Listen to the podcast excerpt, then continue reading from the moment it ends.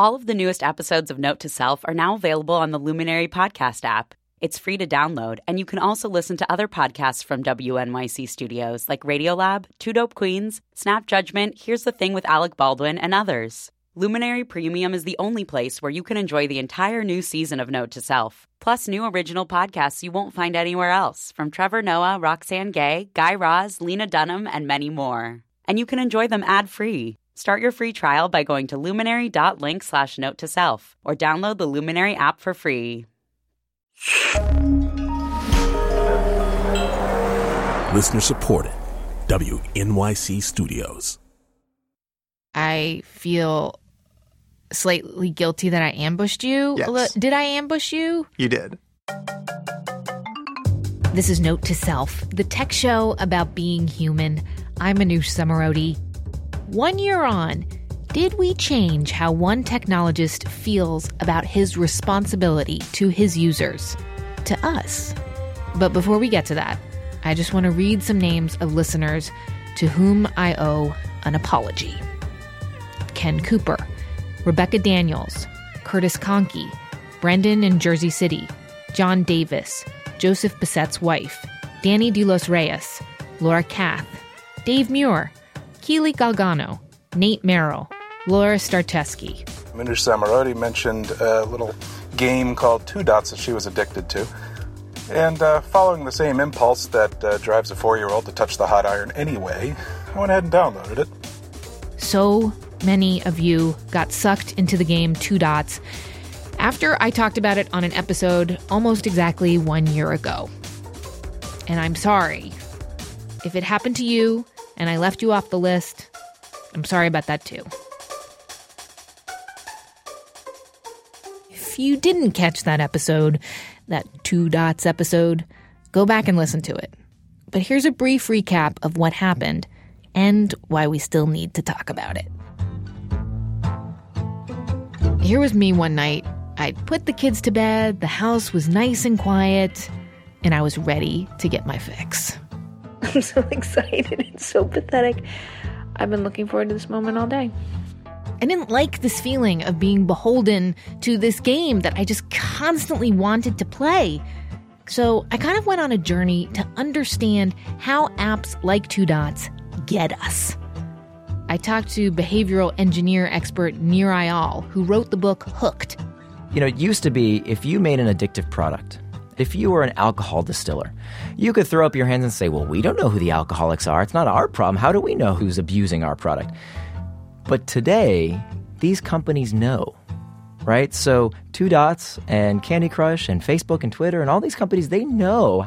But maybe, I reasoned, games like these were actually helping me with spatial reasoning or developing a better memory.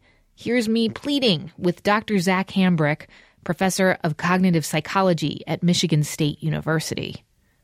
So if you play Miss Pac Man a lot, then you're probably going to get better at Miss Pac Man and you might get better at Mr. Pac Man or Super Pac Man. You might also get better in video games where you have to move through a maze, but you're probably not going to be better at some real world task like filling out your tax return. okay, that that didn't make me feel much better. So then I even tracked down the designer of Two Dots, David Hohusen, to get his take on my Two Dots dependency. It was kind of a weird exchange. So here's the thing I try and tell myself, ah, but my spatial reasoning is better, or I really decompressed nicely after work today. Give Yeah. it to me straight. Am I fooling myself? Am I making excuses? No, I, I actually think in many ways you are tapping into a part of your brain that you don't usually tap into. That's the powerful thing about games. It also allows you to have a little bit of a more altruistic attitude towards life. For real? For real. Because you you have this idea that you can accomplish anything. But I wasn't being altruistic the other night when I literally hid it from my husband. That's deception. Like we laugh, but that's deception. Yeah, I'm yeah. embarrassed at what I'm doing because I'm not giving you money, Mm-hmm. but I am giving you my time. Sure. Yeah, I think it's a little bit of give and take, and I think it's up to individuals to sort of be smart enough about it. He was right. I had to be smart enough about it, which meant that I had to do something drastic. This is killing me. All right. Here we go. Ready? I'm pressing down on my apps. They're all jiggling, which means they're ready to be deleted. I successfully deleted the game Two Dots from my phone as a sign of protest against time sucking apps and to get my life back. And I gotta say, like, I was surprised at how visceral my reaction was. No, I really feel nauseous. I feel sad. I mean, Jesus, I sound ridiculous. But don't scoff too much, friends, because as the old saying goes, misery loves company. And when I asked you to do the same thing, to delete the app that was driving you the most crazy as part of last year's Bored and Brilliant project, you guys went nuts. Pinterest. Instagram. It was such a time suck. The Facebook app. Clash of Clans. I would spend hours on it every single day. Some of you told us that you put that app right back on your phone the very next day. Other people said that they decided to take the app off their phone actually once a month, kind of like an app sabbatical. And then others told us that they never put that app back on their phone ever again. It was out of their life. No matter the strategy, most of you reported back that you liked the feeling of being in control of your technology and just being more aware of the effect it had on you, which is really cool. So here we are, a year later, and the discussion about technology and being mindful and purposeful of how we use it, I think, has really taken off since Bored and Brilliant. Not just on this podcast, but lots of places, right? But do you ever wonder if all our talk about purposeful use of technology, of retaining our humanity in the digital age, is truly trickling down to the people who make this stuff that we use? In a minute, David Hohusen, game director at Dots. the designer of Two Dots is back to tell us if he's changed the way he designs based on that episode. And I'll also let you know if I managed to keep Two Dots off my phone all this time.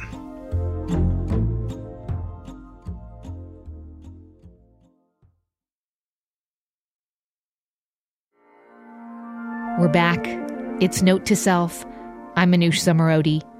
Okay, there's a new Pew report that's out. It's kind of interesting.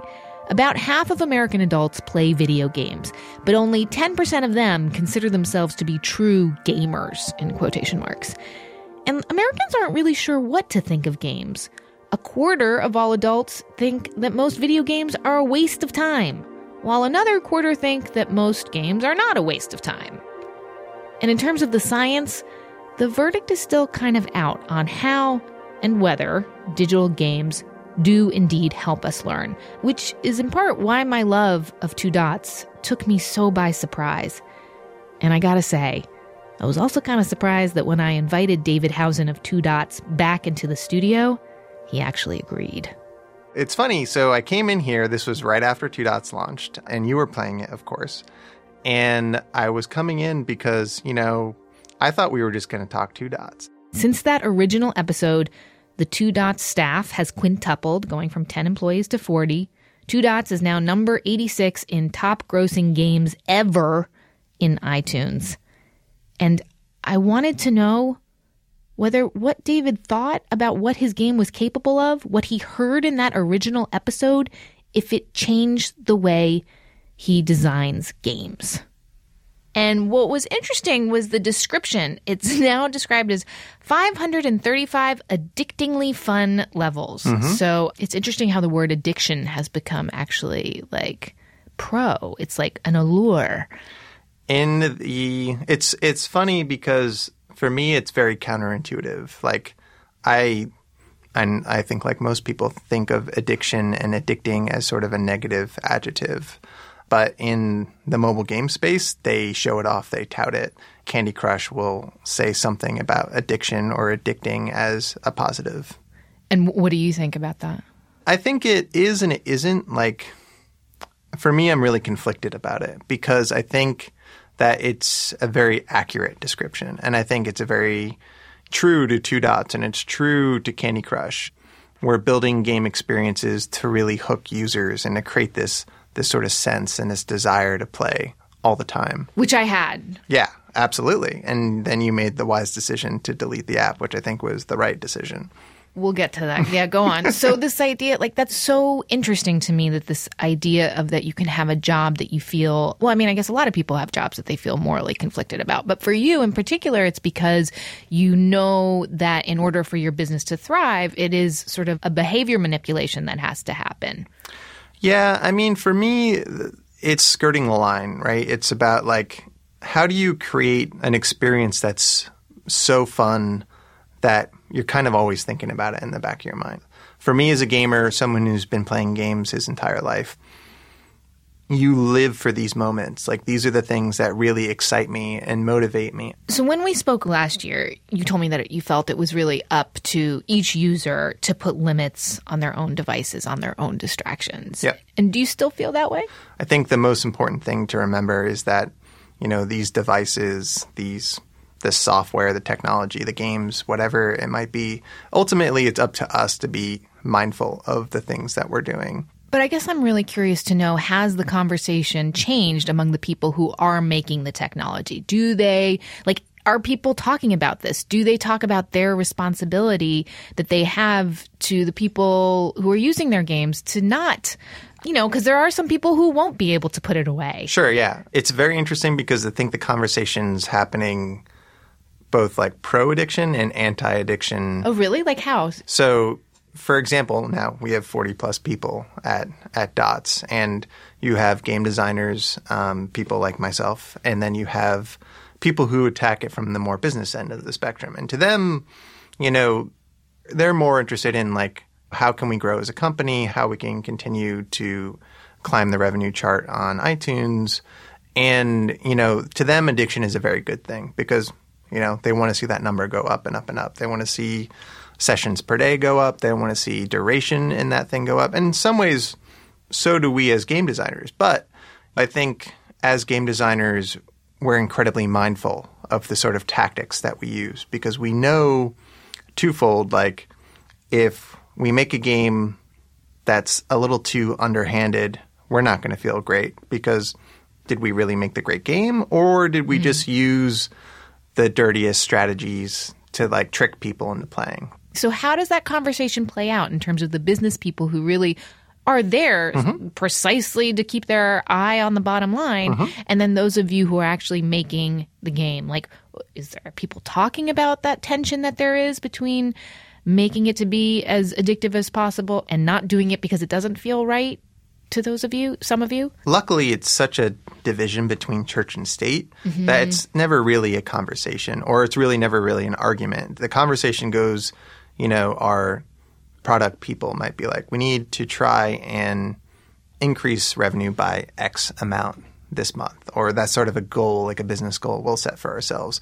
And then meanwhile, all the creatives, the programmers, the designers, the graphic designers, illustrators will go off in a separate room and be like, okay, this is sort of our marching orders and sort of what is the creative solution to mm-hmm. accomplishing this goal.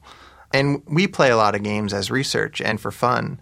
And, you know, I see a ton of really shady stuff uh, go on that never even enters my brain when it comes time to actually hit these business objectives because I like to think that users are smart enough to ignore that stuff or smart enough to get like turned off by it mm-hmm. to a point where they're like, oh, I know what you're trying to do here. You're trying to trick me into doing something, and I don't like it. And so I'll delete this game. And the shady stuff being like, I mean, I don't play a lot of games. So, so for me, something that's a personal pet peeve is that people will build these systems around these games, like Farm Hero, for uh-huh. example, uh-huh. where you're basically rewarded for constantly checking in. And these are what these games want you to do. They want you to open that app anywhere from in an ideal situation, five plus times a day. So, you know, every few hours you're going in to check on something. And it becomes this sort of behavioral addictive repetition, right? Where it's like if I open my phone for anything, I don't I don't care if I'm checking the weather. I don't care if I'm trying to figure out how to get to 160 Varick Street. I'm going to just click on that game and then tap something to get some sort of Mm. Uh-huh, reward. You know, usually it's like virtual currency, like oh, I get a little bit of virtual gold if I come in, or in Farm Hero, I'll get some virtual pumpkins if I go in there and I and I tap this thing. So games are really addictive in that way because we want to know how we feel or how we rate on these things. And unfortunately, the sort of trend nowadays is just make you always feel good. Like you're doing great. Right. Keep coming back. You're doing awesome. You're doing great. You're so smart. Come back. Come back. Come back. Like over and over again. conversation is going to change because since we met a year ago, you know, I've talked to an, a couple people like Nir Eyal, who wrote that book um, Hooked, who sort of mm-hmm. talked about the way that these things get built and the fact that we, the users, mm-hmm. are the currency, our time, our eyeballs. Can that mm. change in any way? Do you feel like people are talking about that? I mean, I don't think they are. Not seriously, at least in the industry. Because right now, you know, you have basically everybody wants to be Instagram, right? You want to get a billion users in there somehow, and you want to sell your company to Facebook for all the money in the world. So I think right now, that's still, for a lot of tech startups, this is the driving motivation. I just want to play a clip from the last episode for you and get Sure. your reaction, if, if that's okay. Your move. Yes! You did it. How do you feel? Nauseous. Really? No, I really feel nauseous. I feel sad. Do you need a hug? Maybe, yeah. Okay. Thank you. Um, that was me Yep. deleting two dots. I'm proud of you. You are what? Yeah, I am proud of you. Okay, wait. What did you think when you listened to that? I thought it was great. Why?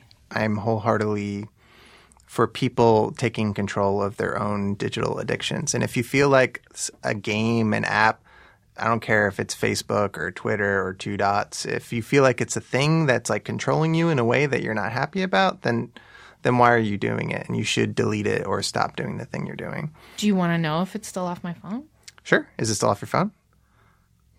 Yes. Okay. But you want to hear the sad part? I guess. I've become that creepy person who on the subway if I see someone playing two dots next to me, which I have to say happens pretty regularly, I'm like the person next to them who's like and they're like looking over their shoulder like what? I'm like you could just maybe like, "Oh, what level are you on?" I like start conversations with them. It's like if I was someone who gave up smoking but still went and stood outside with like the smokers and just took some deep breaths and talked about cigarettes and lighters. Yes, of smoking. I miss it. Mm-hmm. And um, I think that's how I know that I can't put it back on my phone. Maybe. That I miss it as much as I do. Like I saw someone connect the dots, and then the buzz happened. Yep. And I got this like recall in my body how good I would feel when that would happen. I mean, I, I do think I'm in the minority that feels this v- real visceral deliciousness from Two Dots. On the other hand, we got a lot of emails and voice memos from our listeners who, um, well, some of them were chastising me for turning them on to Two Dots to begin with. I saw that in the comments. Yeah. Yep. Lots of them. David Hohusen, designer of Two Dots. Thank you for coming back into the lair. Yeah, I was wondering what the trick was going to be this time around. or I guess I'll find out uh, when the podcast comes out, right? Oh my God. We're good people, I swear. we are good people, right?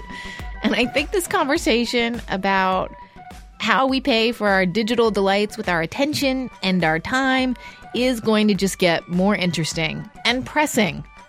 So, who knows, David? Maybe you'll be back. Many thanks to David Hohusen of Two Dots again for being such a good sport and giving his perspective. I also want to thank the hundreds of you who have taken our information overload survey. There's only a few more days until we close it, and it's important. We are trying to quantify how much exactly is too much information. What are your symptoms? Me? It's the old eye twitch. You know the one. I want to know how overwhelmed or not you feel about all the information you take in. Please go to note to selfradio.org, take the survey. It is quick and actually really fun. Because we are getting so close to launching our next big project. Like Bored and Brilliant, like the one that got so many of you to delete that app from your phone. I can only hope it gets as many of you to do extreme things again. The launch is officially on January 25th. Now, that's a Monday. Usually, our podcast comes out on a Wednesday. You'll understand more about why we're releasing it a couple days early when you hear the show. But let's just say for now that this experiment, this project, is going to be magical. Meanwhile, though, next week at our usually scheduled time, Wednesday, here's what's going to be on the podcast. The woman who made the term FOMO talks to the guy who coined JOMO, joy of missing out. Does that mean you no longer experience FOMO and you only experience JOMO because is like because you so deeply get it. it's a lot of work to uh, tilt the meters more towards the JOMO end of the spectrum. It's a conversation about society and values and the future of the internet and how we come up with acronyms that we're all using all the time. You do not want to miss it. So subscribe to the podcast, okay? You'll get the FOMO JOMO episode and our project launch delivered to you. Trust me, you don't want to miss these two. Go to iTunes or Stitcher or wherever you find sweet audio love. Listen to Note to Self. Write yourself a note to self, to listen to Note to Self. Whatever you need to do, okay? The team here at WNYC Studios is Jen Poyant, Ariana Tobin, Joe Plourde, and Amy Eason. I'm Manoush Zomorodi. Thank you so much for listening.